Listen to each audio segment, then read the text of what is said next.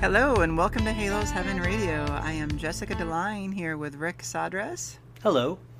And we are short a couple other uh, participants today, so we're going to do things a little bit differently than usual. Instead of covering every player on the 40 man roster, we're going to highlight some of the special and not so special performances, including a couple of the minor league guys on the 40 man roster. So, that being said, there were some very noticeable performances this week from some of our players, good and bad. Uh, one of the bads that stands out, of course, is Mike Trout. He had a rough week, just one week removed from AL Player of the Week. What happened there? Jeez. I think you're being a little hard on him. I mean, four hard on him. Four singles, like over uh, 22 at bats. he, his 182 average, average and 250 on base percentage. I mean, that's it's absolutely atrocious out of him. He came up in a bunch of big spots. He completely failed in those big spots. It was ab- it was hard to watch him this week, and he struck out all the time. You you just knew it was coming too. Like, and he, he, he seemed to not know where the not know where the ball was going. He was just guessing all like the whole week long. And today just compounded that with those. He had two men on. It was a big spot. I think it was two outs and he just took strike three down the middle on a hanging slider. That is absolutely unacceptable from the best player in baseball. I mean, you expect him to at least offer at it. I I don't know what's going on. Maybe he has an eye problem or something right now. Maybe he has like pink eye. But hopefully things will improve next week. I think maybe the player of the week honors screwed him over. I think maybe it uh, messed him up. I think so. Got to his head. He got a big head yeah gets in the way of he, seeing his uh the ball. you know, not we don't have some of the advanced stats for today, but the prior six days, he actually only had a 214 batted ball in play, um, which is, you know, definitely some bad luck too, right? He had a little bit of bad luck. There were some there were some balls that he hit on a line. Um, there was one, especially yesterday, that was like looked like to, looked like it was gonna be a double. It was like 109 miles off, 109 miles per hour off the bat to uh, Laureano but overall, I mean, you just have to you have to make an adjustment. You know what I mean? Like you can't keep hitting the ball the same way and expect it to suddenly start falling in. Yeah, you yeah, got to make definitely. some adjustments. Oh the, yeah, you do. The big thing that I noticed about it this week is that he seems to be pulling the ball a lot. They're pitching him away, sliders away, fastballs away. At when after, of course, they go inside on him like three times in a row he he offers at those pitches that are far and away off the off the plate, and he tries to pull them, and it's warning track power. Yeah, you know, I, I you mentioned that earlier that he seemed to be pulling the ball a little bit, so I actually looked up the stats on that. Mm-hmm. And this week before today, his pull rate was around thirty six percent. Last year, all year, he pulled at I think it was thirty eight or thirty nine percent. So I think it looked like he was uh, I think maybe but... just the balls that carried look like that then. Yeah, yeah. Because you definitely noticed that a lot of those deep fly balls he had were just shy of the bullpen because the whole thing was at home. Right. And so everything kept falling right in front of the bullpen. He had one that we thought was going to be a bomb off of uh, what's his face, Mike Fiers, and fell just it fell just shy. Uh, I think it was Grossman that caught it right right in front of the bullpen he was just missing the ball, so maybe things are going to go ahead and turn around once he makes a slight adjustment. But um, he's got to he's got to at least offer that pitch down the middle. I mean, yeah, he does, and he also had a 64% fly ball rate, which is great if you're getting it out of the park, but uh, that's pretty high. And as you said, uh, you know, a lot of those uh, fly ball outs in the outfield. That's Kozardian. Two, two in the infield. He had he had two infield fly ball outs. Yeah, that's Kozardian.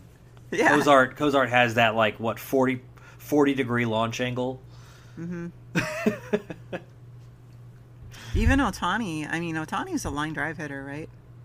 Ohtani uh, we'll is absolutely more, a line drive hitter. His fly ball rate was twenty one percent. So. Yeah, well, his numbers were definitely a lot better. Should we jump into Ohtani? Anything else we want to cover on Trout's terrible week? No, I mean I'll, the only other thing I'm going to say is that he also as far as contributions to the team, like you know, I love Mike Trout. He's my favorite player of all time. But if you're in a situation where it's a close game and you're on base and you're fast, maybe you want to consider trying to make some things happen.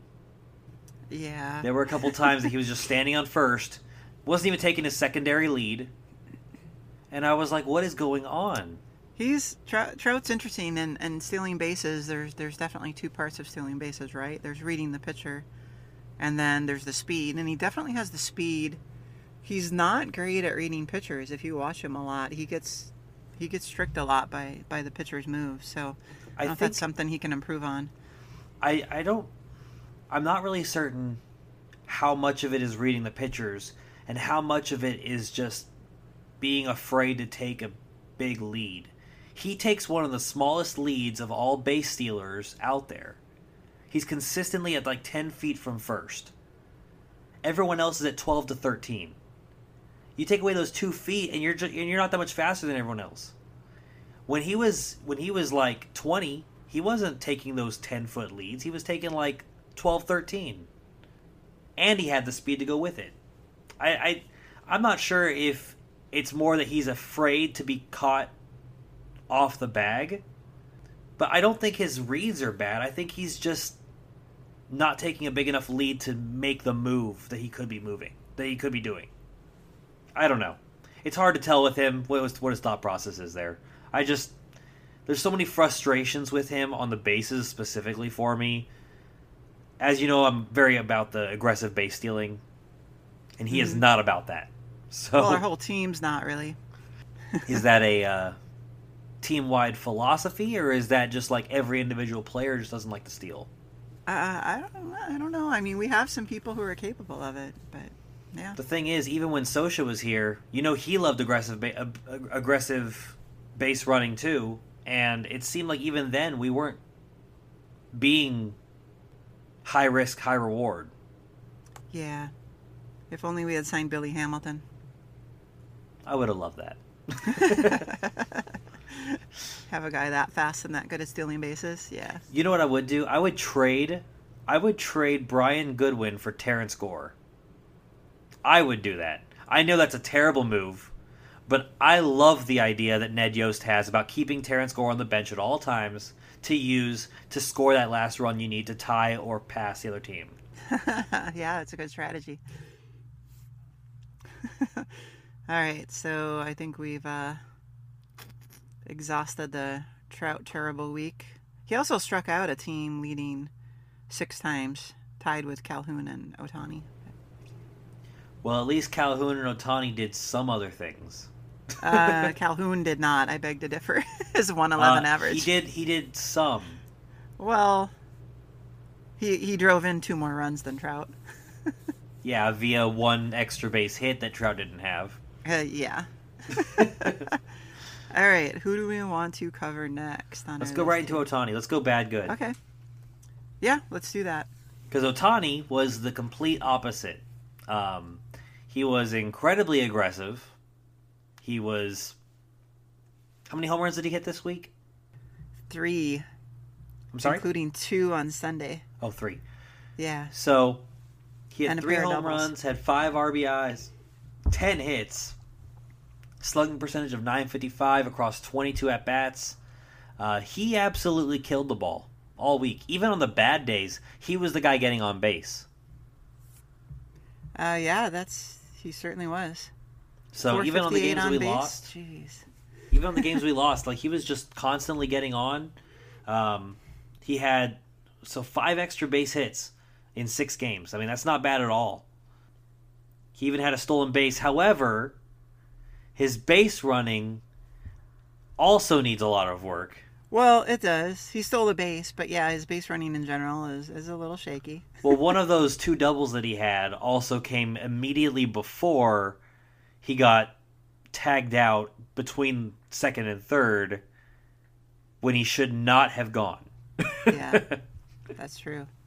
And so, if you if you all are listening and think this podcast is boring and want to hang up or, or close out your browser, we are going to talk about whether or not Ohtani should pitch or hit or both or neither next year.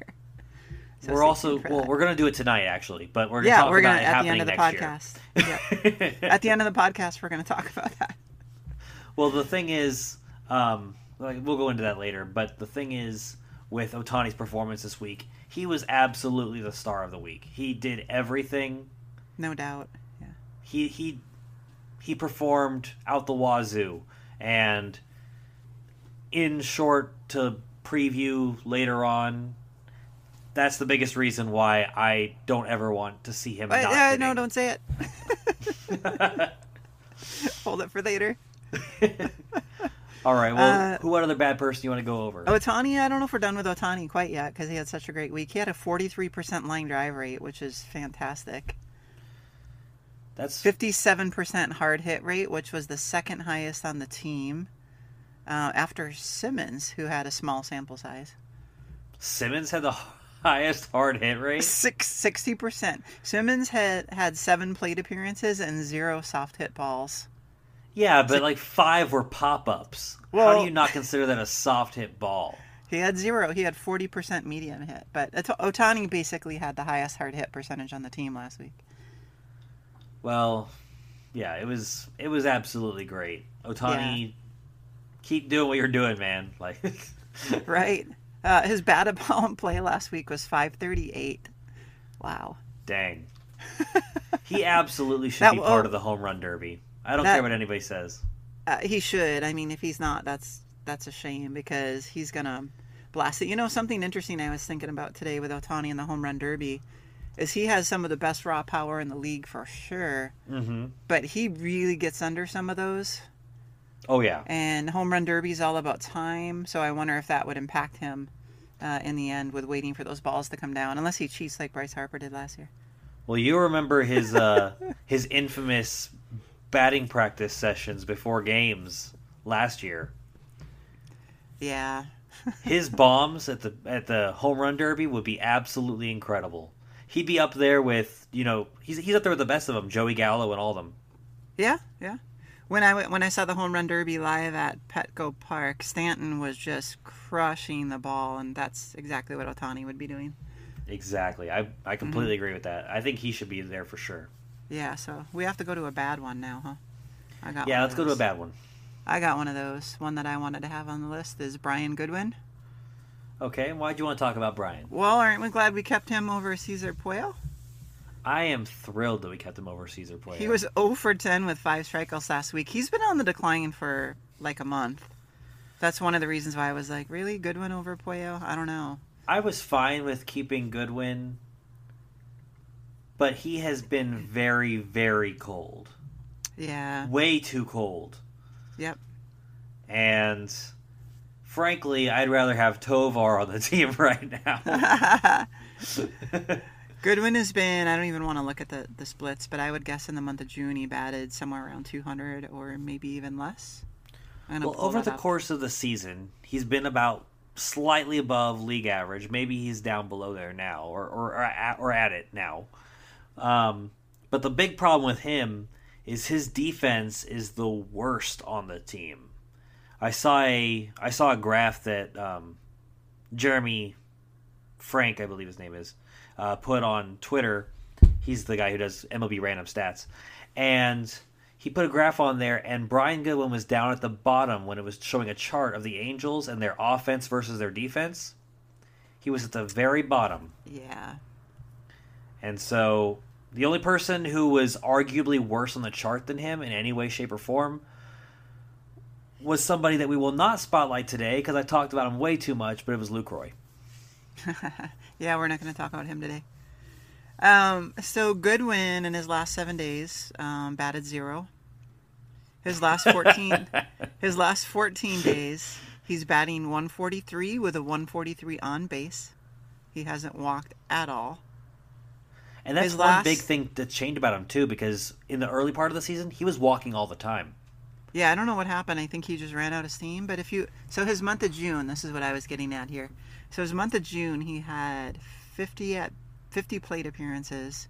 He batted 234 with a 260 on base. He's been terrible. That's horrible. That's horrible. So I know some smart people who are listening to this podcast are going to be like, well, what has Cesar Puello been doing? Glad you asked. Cesar Puello over the last 14 days is only batting 150, but a 292 on base. He's not playing a lot. Uh, the change of environment might have affected him in a bad way. We don't know. He was on a roll here, is all we know. What I think happened, I think Goodwin is pressing because he was struggling and so now he's trying to swing earlier and more often, which is causing him to strike out more than he was before and yeah. walk less than he was before. I think because of the struggles, he kind of is in a situation where he's like, I need to perform, otherwise I'm going to get sent down. Or not sent down, I'm sorry, he, he didn't even have an option, so he would just be right. released or put on waivers. And so he's probably pressing. That could be, yeah. There's there's something going on, and um, I'd love to see the Angels do something ridiculously crazy and DFA Goodwin and bring up Adell. well, how about they just do this? They can DFA Lucroy and call up Adell. And and Justin Upton can convert to a catcher. yeah, I'd, I'd love to see Adell this year. I don't think we're going to. I mean, there's definitely some outfielders in Salt Lake who would get called up before him. But, I think we'll see him for the September yeah. call up. I think so. Did that rule change this year? I thought that was changing next year. I could be mistaken. They they changed some rules now and some then. I don't understand that. Yeah. Just yeah. change them all at the same time. Yeah, but I'm going to go on a quick tangent on that 28, 28 people call up for um, September. It's terrible because they're going to call up a pitcher and a catcher. Yeah, probably. It's, absolutely terrible. or a First speed all, person and a pitcher, or it's just it's bad. Yeah. Think about how this also impacts the bad teams.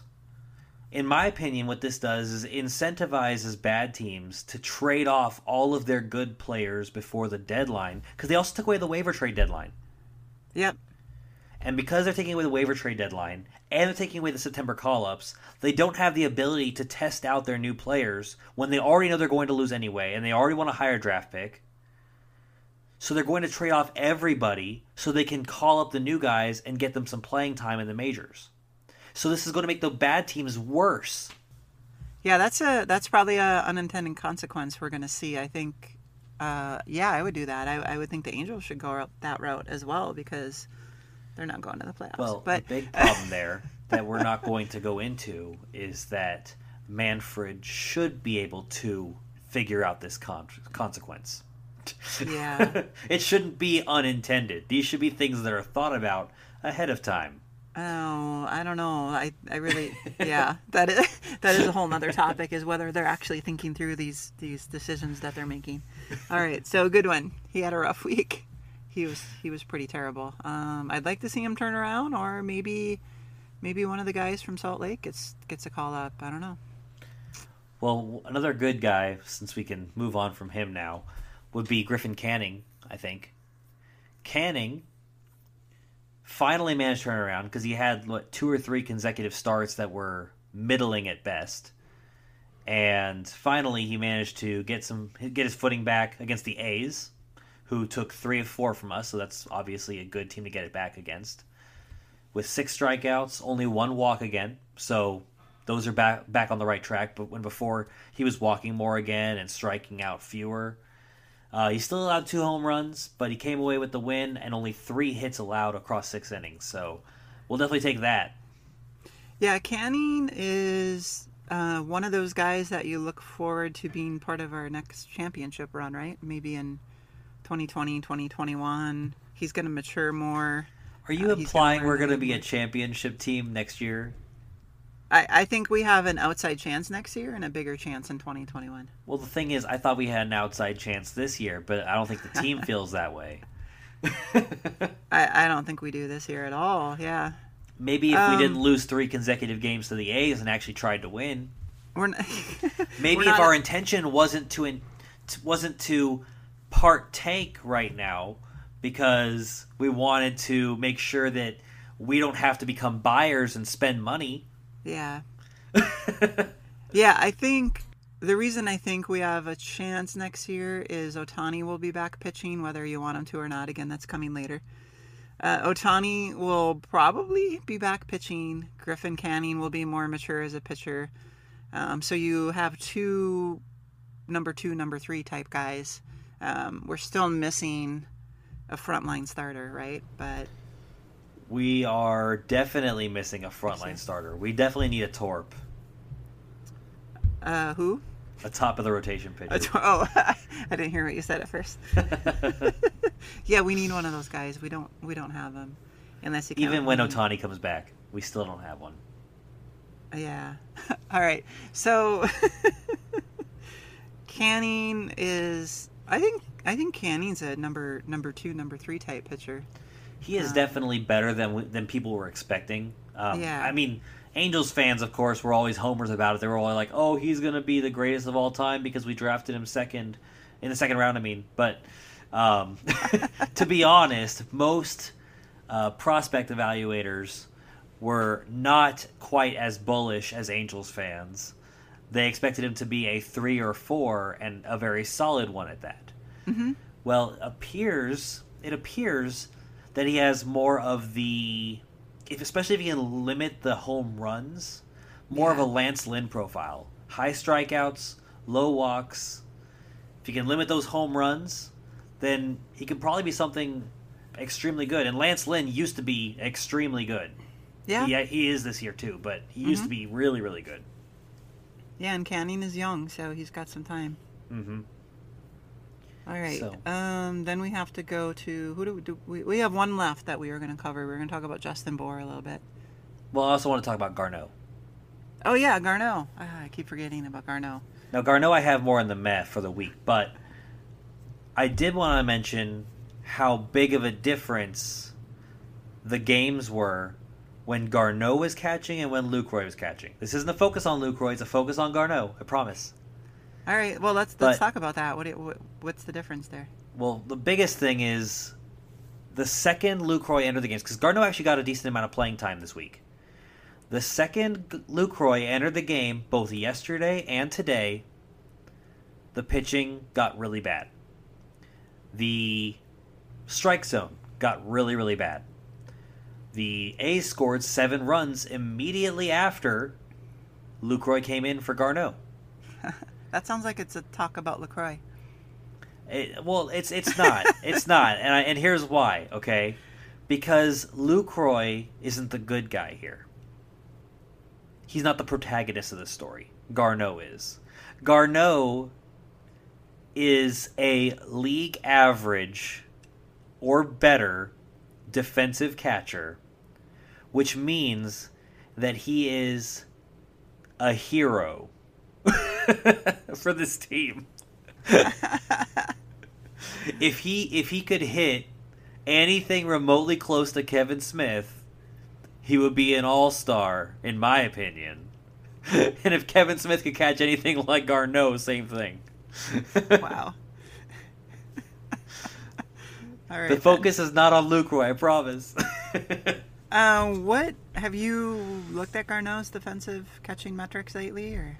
Well, I I did look at it a while back, but this was before this week. So back then he was the he was actually above he was above average in catching metrics, framing.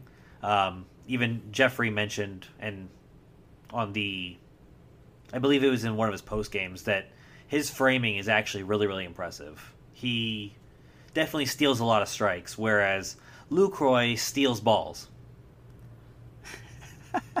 That's true. Speaking of him stealing strikes, did we we did never post those two gifts of Garneau stealing those strikes, right? I think I think Jeffrey did. Did he post those? Yeah, he did. Right, I hope so. All right, those were great. He yeah, there's a lot of that. It's it's it's nice to have that in a catcher. Uh, and Garneau's getting a lot more playing time than Lucroy, so I think it's maybe because these um, incredibly analytical executives that we have are finally realizing that maybe there's something to the talk that uh, Jonathan Lucroy's defense is not as good as they claim it to be. So, and I should correct myself, he's not getting more playing time than Lucroy, but he's not getting the one game a week backup catcher playing time. He had six at bats to Lucroy's ten at bats over the past week. Well, it's also partially because Lucroy got um, he he got some later appearances after they were pin- after Garneau was pinch hit for. So I think it was definitely pretty even across the board as far as the amount of playing time they got, but Garneau, it, it was it was a huge, huge night and day difference. So I hope to see more of him, even though his offense um, sucks. All right, let's talk about the last um, Justin Bour. Angels player that we wanted. Yeah, Justin Bour. He only had seven at bats, but I kind of wanted to throw him in here because they were relevant. You know, he was relevant. He drove in four runs with two home runs mm-hmm. uh, in his seven at bats, so that's pretty significant. He drew a walk as well, so he had a 500 on base. And I saw a lot of people started talking about after I did. I, I talked about it incessantly, as you know. But I saw a lot of people start talking about it on Twitter and on uh, Halos Heaven and everything. They were asking why Bour was on the roster, not because he's been bad this week, but because he's been this good and he's just on the bench. Yeah, he's if been good since he came back from Salt Lake, and he's not getting the playing time. Yeah, I mean, a 1786 OPS over one week is, of course, a small sample size. Mm-hmm. But when you compare that against Pujols' uh, what three singles in 15 at bats, it's not going to be that much worse no matter what he does. And we yeah. saw one, two, three, was it four righties? Four right handed starters? No, it was uh, five. It was five right handed starters. Was it? Okay. It was, yes, including today. So he saw five right handed starters, and he started against two of them. Now, yeah. I understand that Pujols needs to go ahead and have a standing ovation in St. Louis. Okay, whatever. That I understand he needed his groove pitch yeah? last yeah, week. last week. Okay, I get yeah, I get that about last week. But against the Reds, after that two home run game, he sat the next day. We won that game, but that is stupid. Yeah. Why would you sit him against a right-hander the very right. next day?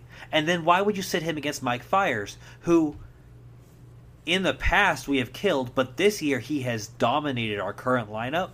Why wouldn't you let Justin Bour have a, ch- have a chance? He didn't even pinch hit. and so I'm not upset about the fact that he didn't play. I'm upset about the fact that we were holding a roster spot captive that could have been used for a pitcher, could have been used for somebody other than Luke Bard, who continued to suck. Because Luke Bard pitched two two innings the night we won, and then another inning and gave up another run the night we lost against Mike Fiers. Why is that? Is that acceptable? Like I don't I don't understand. I'm not trying to get angry. I'm just I'm just livid, okay? Yeah. I don't understand it. And then they called up Jared Walsh, and I understand that he has the flexibility to be a relief pitcher in a blowout game like today, for example. But he's also a first baseman. I thought we were all about flexibility here. Mm-hmm. And we have three roster spots assigned to first baseman this year. I know. well, that was that's what, and that's why I got mad that we signed Bour. But Exactly. Um, yeah. And then we have Ohtani stuck in DH. And then we have Matt Thaiss completely blocked, which is why he's trying to start playing at third base now, which yep. worked so well for Taylor Ward.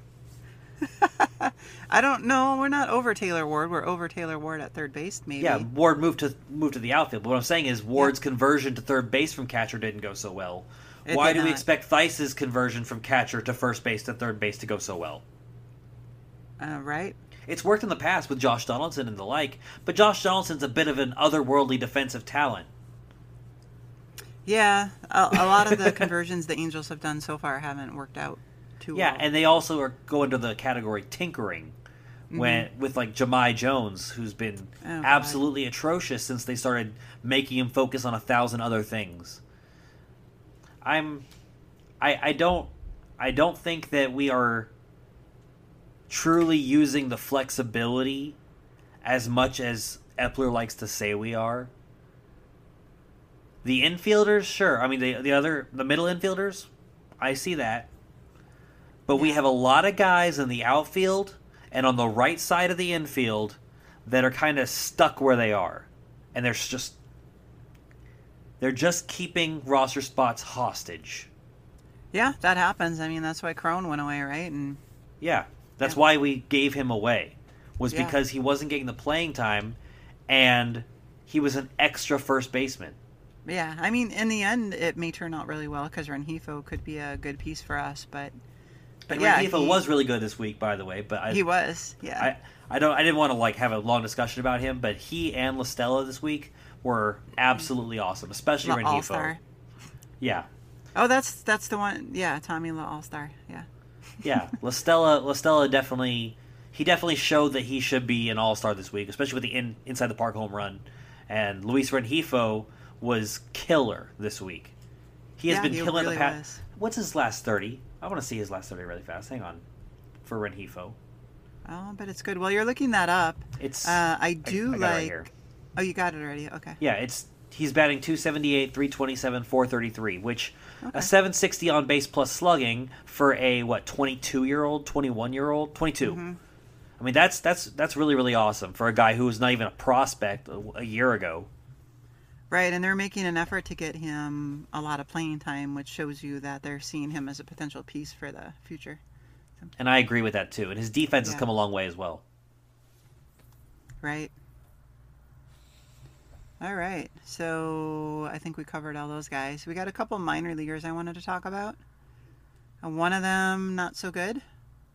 And his name is Nick Tropiano. I don't know if you pulled up his stats. Uh, I didn't bother because I knew it wasn't going to be good no matter what I said. No matter what I said. So he threw 90 pitches uh, three days ago. 4.2 innings is all he lasted. He gave up eight hits, six earned runs, two walks, uh, no homers. That's a plus.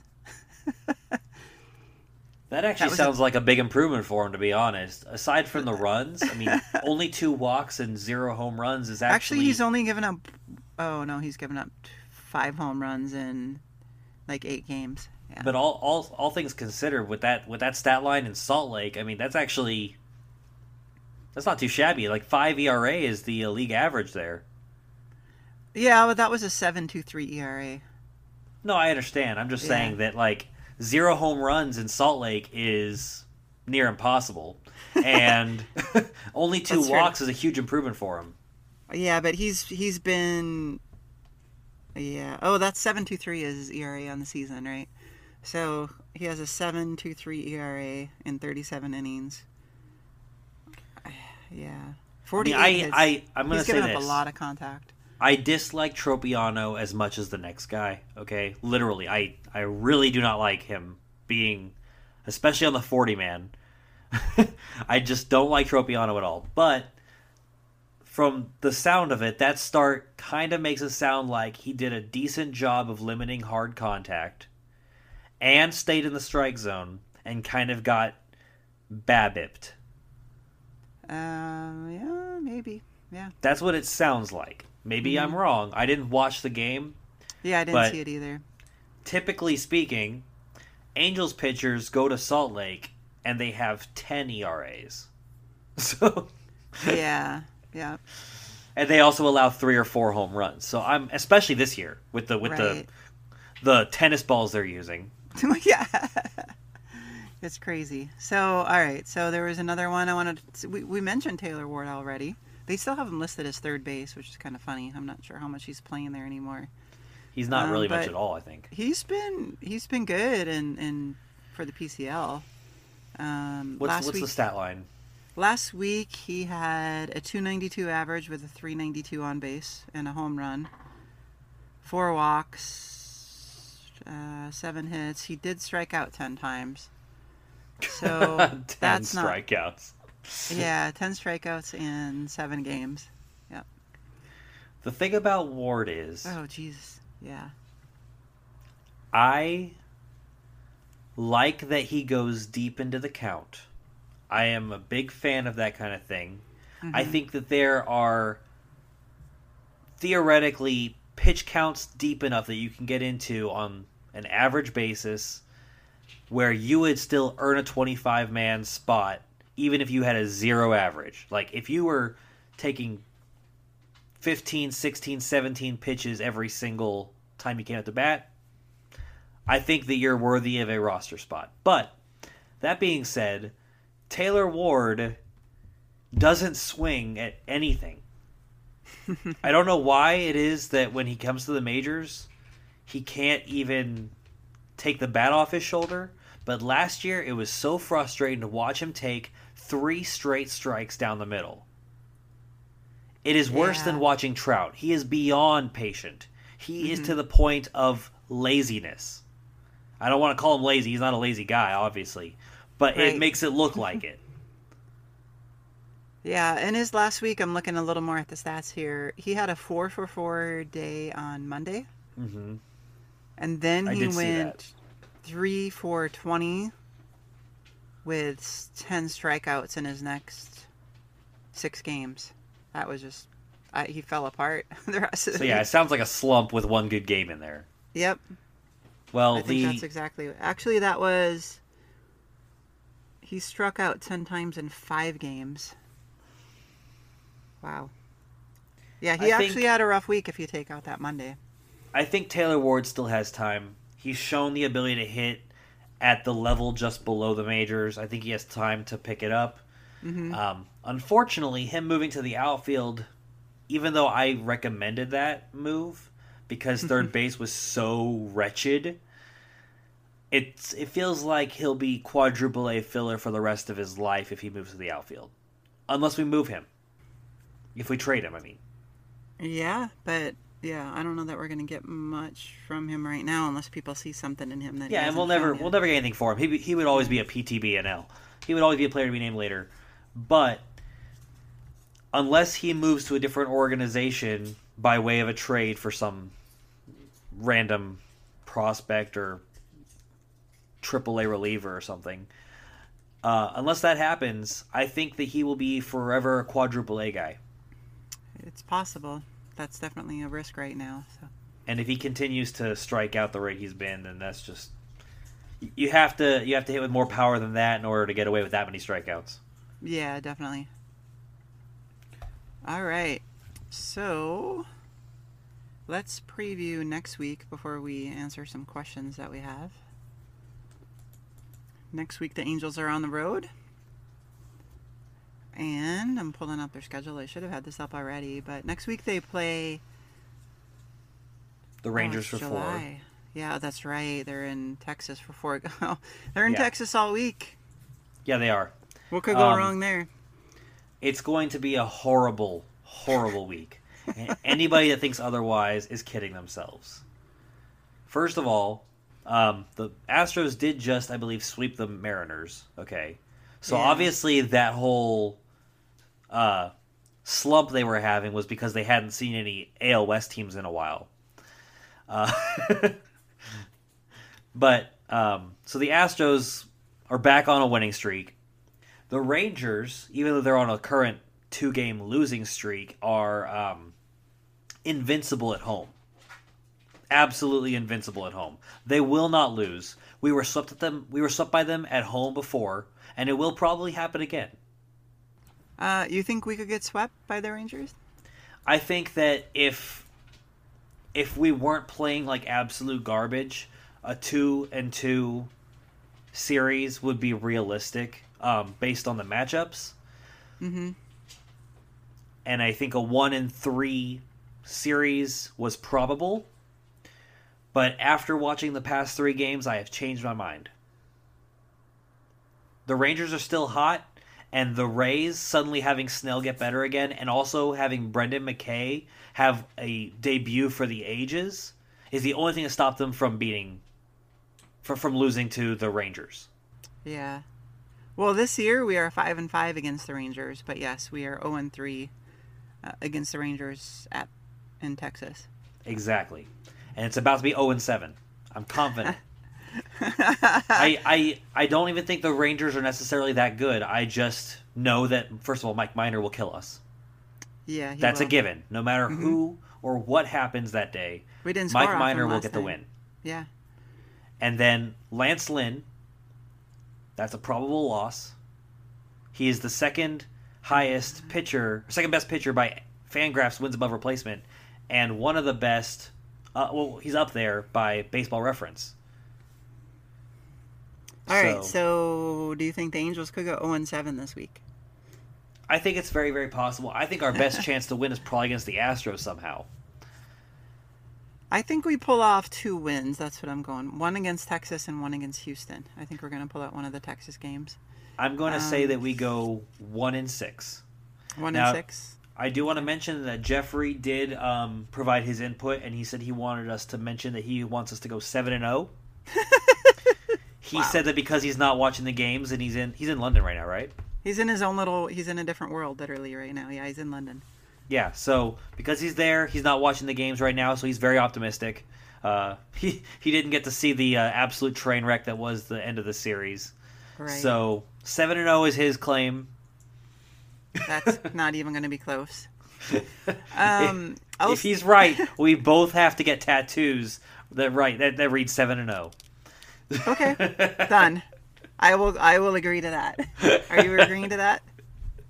No, because that's going to happen just because I made the bet. there is no way the Angels go seven and zero oh this week against the Rangers and the Astros. There's no way. You are literally going to be biting your tongue, which is why I will not make a bet like that. All right, so I made that bet, I guess. Uh, we should also point out that since they are in Texas, all the games are earlier. The four games Monday through Thursday against the Rangers are at 5:05 p.m. Pacific. And then Friday is 5:10 Pacific, Saturday is 4:15, and that is a national broadcast. So you will oh, not great. find it on Fox Sports West. And then Sunday we play at 11 a.m. So Pacific. Time. I won't be able to watch any of these games That's because rough. I live in Texas. So I'm blacked out. Yeah. And my cable issues and also even though I can watch Rangers games here at home, technically with a TV, I am unable to because I have to work seven days a week right now. So, so my my post games, if I have to do any, will be based off of the radio, not off of watching. so this might be a good week for you to miss games, though. I'm I'm really thinking so. All right, let's let's hope that we're both wrong with our wins and we're closer to Jeffrey's total, but not seven and zero oh, because I'm not getting a tattoo. We won't be wrong. we won't be. All right. That being said, we did ask for some questions on Twitter and some other sources.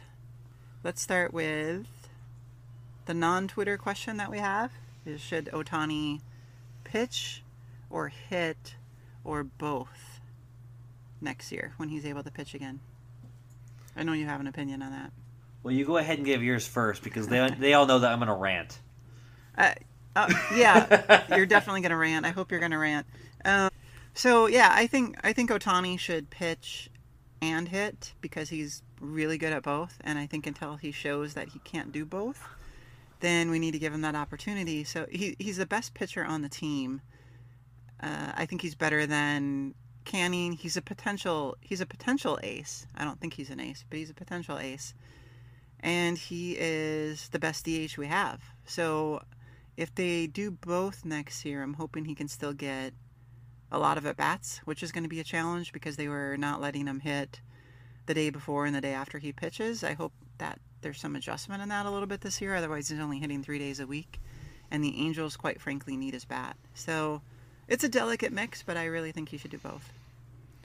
And I think that the delicate mix is the big problem there. I'm of the opinion. I actually got this idea from Sam Miller from his article uh, talking about how this was last year in on May 22nd, talking about how the Shohei Ohtani experiment wasn't just working, it had been perfect at that point in time. And I completely agree. It definitely had been at that point in time. And so long as Ohtani continued to pitch to the exact same level above league average that he had hit, it was totally perfect. But in the article, Sam Miller explains how when he becomes too good at one side or the other, it loses its value. You have to maintain that extremely thin line in order for it to be worth it. And I think that Ohtani has been too good of a hitter to warrant it. And it would take an incredible, incredible pitching performance for it to make it worth it for him to still be a two way player. He would have to be somewhere in the vicinity of 50 to 60% above league average as a pitcher, in my opinion. And I think that that's something that's unrealistic to expect at the age of 24. Could it happen? People have doubted it before, and I'm sure it probably could. But the thing is, he is hitting at a level where it hurts to take him out of the lineup. And yeah. when you do that, even for one day, it's hard. The day that he's pitching. But when you have to take him out for three days in a row, at least for him to rest, that's brutal. You are hurting the team because you're taking his bat and his arm out of the mm-hmm. actual game two to three times a week. Yeah. That's almost half the week where you're not even having him play. And I think that's just too much to warrant it if he's not literally an ace and literally JD Martinez. Personally. However, one, one last thing really fast. However, the biggest problem with it, with the pitching side, and I'm just I'm just gonna leave it at this because this is obviously one that doesn't require much explanation, is that having him pitch drastically increases his risk of injury. And I think that the risk of injury way outweighs the possibility that he could maybe balance on that thin line of ace pitcher and incredible Joey Gallo like slugger. I think hmm. that that injury risk completely take takes the probability of it being worth it out of the realm of reality. So that's just my opinion, but I think that Ohtani, if he converted to to an to a, an outfielder again, I think he would be absolutely phenomenal, and I think that it would be so much better because we could see him every single day. Hmm. Yeah, I'm not a big fan of him sitting every day before and after a start. I don't I don't necessarily see a reason for that. I don't know why he can't hit the day before he pitches. Maybe the day after he's a little too sore. Um, that's possible, but this this losing him three days a week is terrible. I agree with that. Um, but he's too good at both to not do both. So that that's where I struggle with not not having him do that at least while he's young. Maybe that changes when he's 26, 27, 30 years old and, and he's just a hitter or just a pitcher. But Well, there was a recent article that just came out. I don't know if you know about this, but they were talking about it on uh, was it Baseball America or I think it was Baseball America, and it was talking about the astrophysicist who was studying the baseballs and the new con- construction of them. Did you, oh, did you read about that? Mm-hmm. And the big thing on there was talking about that that, that relates to Ohtani was talking about the newer, wider laces and how they believe that that's caused blistering to happen to a lot of pitchers, especially people that use splitters. And I mean, it makes a lot of sense when you think about it because his splitter, his blister problems, they started happening from his splitters when he came over to America, but in Japan he was just fine.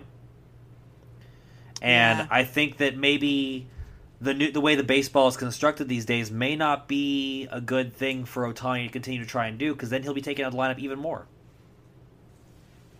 I don't know. I guess we'll see what happens. I, I mean, I'm sure they're going to do both next year, but we'll see how that goes. It might not be as painful if we had a better DH to back him up on days when he wasn't playing, but. well, Justin Bour. I'm just kidding. yeah, yeah, yeah. All right, so we have some other questions via Twitter. Um, the first one is from Jeffrey Tan, of course. Who are the biggest All Star snubs? You go ahead have, and go over yours first. I'll go over mine next. I have three of them, and then I have one that probably should not be on the All Star team. Where's my third one? Oh, what happened to my third? Uh, all right, first one I'm going to talk about, and this one's a little bit controversial, but Fernando Tatis. It's controversial because he hasn't played a lot of games. He has only played 47 games this year. Um, but in 200 plate appearances, he's racked up 2.8 WAR. He has a 335 batting average, 11 home runs, incredible defense. I mean, this guy's the real deal. Tatis is probably the best, best or one of the best shortstops in the National League right now. I can see where you're coming from. I think that you're also a bit of a homer since you're also a Padres fan. but he he's good. He's he's even got 12 stolen bases in those 47 games.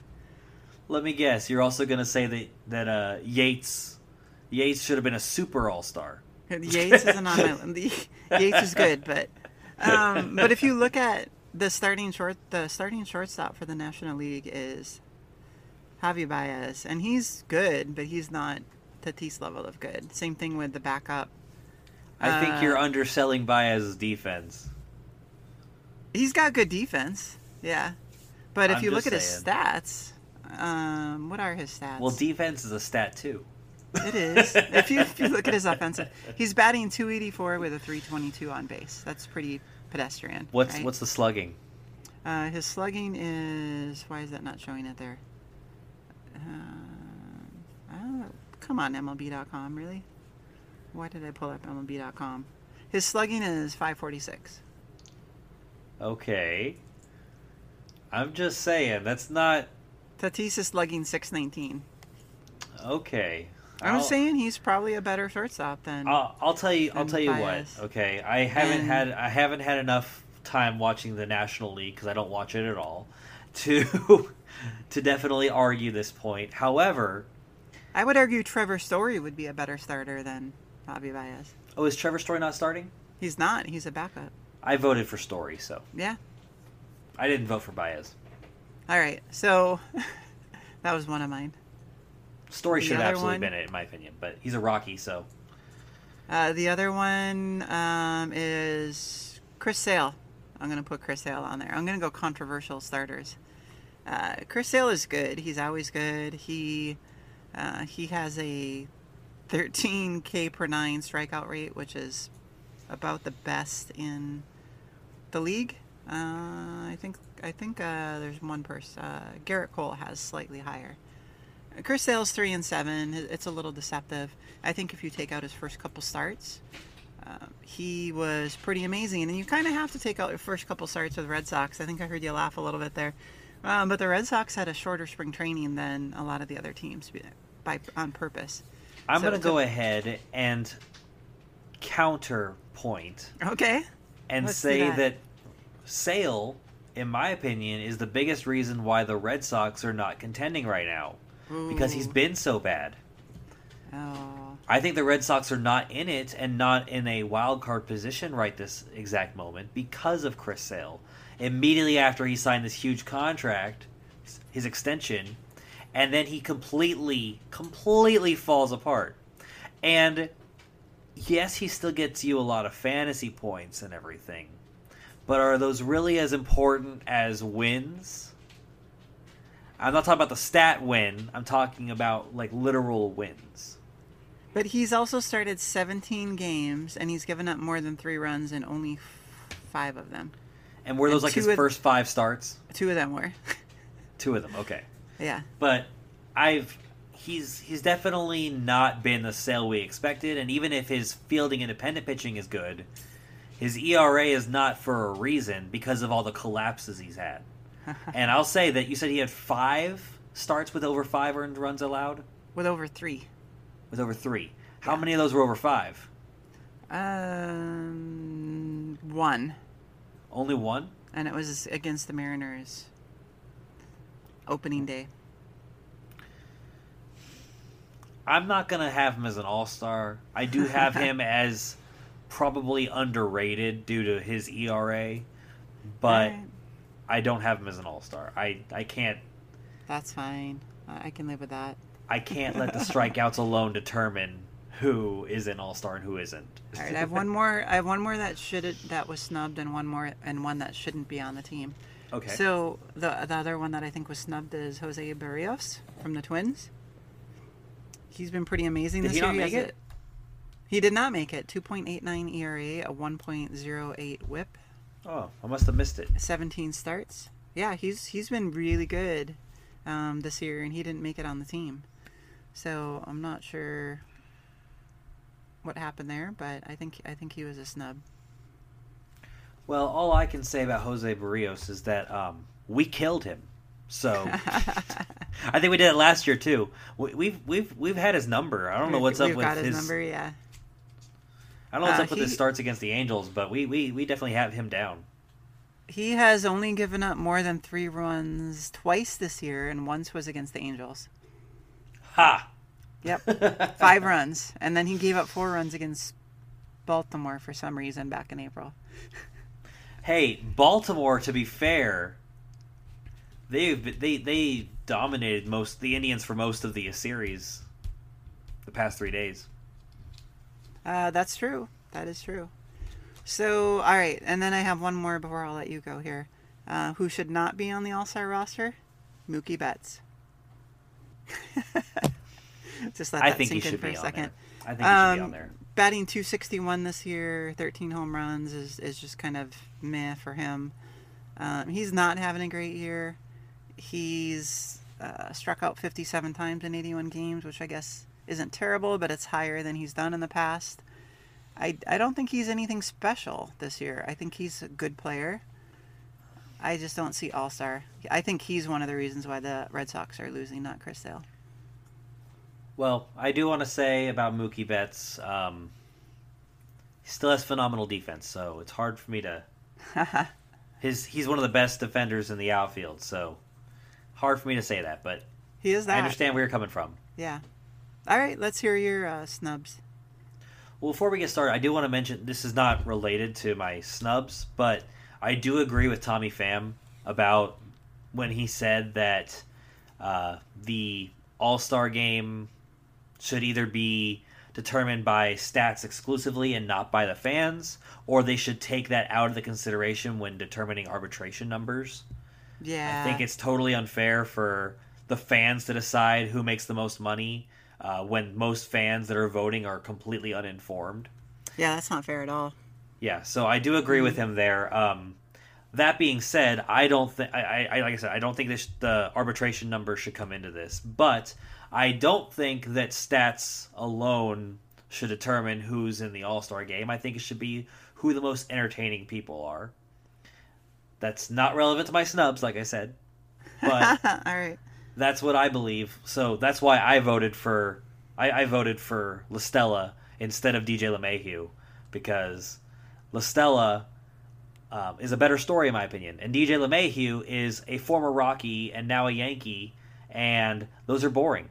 So, all right. But okay, so my snubs because La Stella did make it. Otherwise, I'd have had him on there. But yeah, my biggest snub, and I think this is the one that everyone's talking about, and even though I don't care for the Red Sox, Xander Bogaerts definitely has earned the right to go to the All Star game. Uh, Xander, his line for the year, he's batting 299. His on base percentage is almost 400. It's 392. And his slugging percentage is 532 with phenomenal defense. He's leading the league in doubles. And he is on a contending team so I'm actually genuinely surprised he didn't make it. In fact, he's only been in the All Star game once, and it was in 2016, even though his offense has arguably been better in 2018 and 2019. So it's kind of surprising. Hmm. Um, I think Bogaerts is one of the more underrated shortstops in the American League somehow, even though the Red Sox watch him every single day. Yeah. We know how tough it is to be a shortstop in the American League, though. There's a lot of good ones definitely, and I, I definitely agree with that. But it's still really, really hard for me to not see that, especially since he has what the highest, the fifth highest Fangraphs wins above replacement in all, like of all. Mm-hmm. so, like he's right there behind Ketel Marte, and that's incredible. So, yeah. I definitely think Xander Bogaerts is a huge snub, even that. if people dislike the Red Sox on Halos Heaven. Yeah, yeah, I, I think that's fair. Another one that I have is Cole Hamels. I think Cole Hamels has been the best pitcher for the Cubs by far, and his ERA is below three. His fielding independent pitching is three point five five, so it's it's decent. But I mean, just when we saw him you could tell he was on still. Cole Hamels, he has been phenomenal his whole career. He's had like maybe one or two down years. Everything else, he's he's a Hall of Famer in my opinion. Yeah. He's I wonder if he got snubbed though because he just had an oblique injury last week.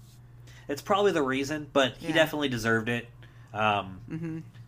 It, sure.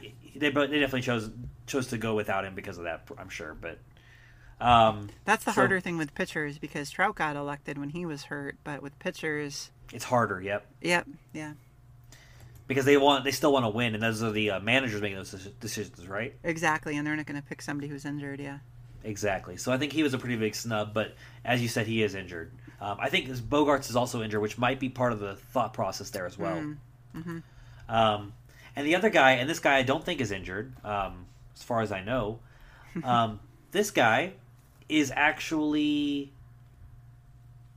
a Ray, Ooh. and he's not someone I mentioned a little bit ago, but he is an outfielder, and it's Brandon Lowe.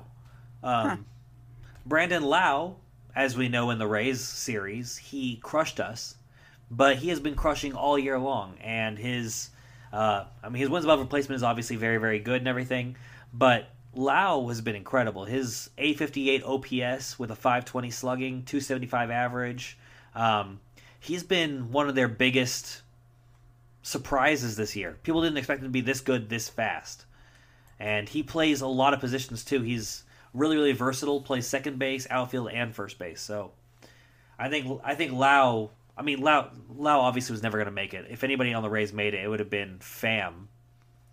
But Lowe Lowe is just too new, but he definitely has earned it. I don't know if a 338 on base is an all star on base average, but percentage, but.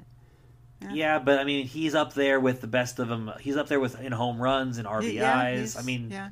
he's definitely up there. So he's he's good. I'll give him. And that. his defense is really good too. So that's yeah. the thing. But All I had him above Pham barely. I also was. I, I actually voted for Pham. So. Oh okay. So but, those are all stars. Did you have anybody who you think shouldn't be on there before we go to the next question? Well, I was definitely going to look at that, but um, the biggest thing that I think shouldn't be on there, uh, I'm going to say would be. I'm gonna say it should be DJ LeMahieu. I'm just kidding. No. he's wow. he's earned it. Send no. your letters to Rick. Yeah, send your letters to me. Um, I I don't know. I was pretty satisfied with most of it. It looked like the fans mostly did a pretty pretty decent job, in my opinion. I think so. Yeah. Mm-hmm. So I don't think All it was right. that far off. So we have this one's. I don't know if this is a serious question, but uh, Robert Spencer asked if Granderson or Mathis are available. I think I think that kind of shows you the the state of the team these days. But um, I mean, Mathis would be better defense for sure. Well, to answer the question, the answer is no to the second one because Mathis is a Ranger, and the Rangers are not going to trade the guy making Lance Lynn and Mike Minor um, literally uh, Peter and Paul for their for their team. So to, to Gallows Jesus, of course. Um, I think that Mathis is totally, totally responsible for their pitchers being so good. Um, not all the pitchers can be saved, of course. Some are just too crap. But Lance Lynn and Mike Minor are absolutely uh, gods among men as far as pitchers this year. So. Yeah, and I'm not sure why he mentioned Granderson. Granderson has a 185 average this year. So even if he was available, which he's not because he's playing on the Marlins, I don't think you want him. yeah, but no, I would I would take Mathis right now. I would take I would take uh, who are some other catchers that I would take at this point? I would take Mathis. I would take um, wait, who was our catcher with Iannetta, the the backup? Hank Conger, thank you. I keep wanting to say Ji-Man Choi, man. That's that's bad. Okay, like yeah, he's having a heck of a year. All right. Yeah, he is too. But Hank Conger, I would take him and his noodle arm. I would take. I would take Napoli's current wow. catching prowess. He's not I mean, playing. Exactly. he retired. Um, there, there are definitely some catchers out there that you wouldn't think I'd take that I'd take over Lucroy. So I know because you take a cardboard cutout. All right. And really fast um, before we go, I wanted to mention another thing that we saw from Reddit. Uh, I think it was like a week ago or so. But the question asked, who would you rather have, Cody Bellinger or Shohei Ohtani? and at the time, I had said, and this is just at the time I had said this, that as I said before, as long as Ohtani is a two way player, I'd rather have Cody Bellinger because in in essence, the injury risk and the um, I, th- I think the losing him for three three days in the lineup kind of hurts the team. But I do want to bring up a counterpoint really fast, and that is that Shohei Ohtani is one of the two most clutch Angels of all time. Hmm. he and Trout. Trout is number one, and Ohtani is number two. As far as win, as far as uh, win probability statistics, they're two of the most clutch players, let alone teammates, that the Angels have ever had. And so, do I want to really lose that? I don't know how good Belly, how Belly, how good Bellinger is in high leverage situations, but in high leverage high leverage situations, Ohtani has the second best stat line of all time. So yeah, for a decent amount of plate appearances too. Did they call Bellinger Belly? They should. I think they do, but I think it's weird. All right. That being said, I think we're good for this week, yeah? I think we're good. All right. Thanks for joining us, everyone. All right. Bye, guys.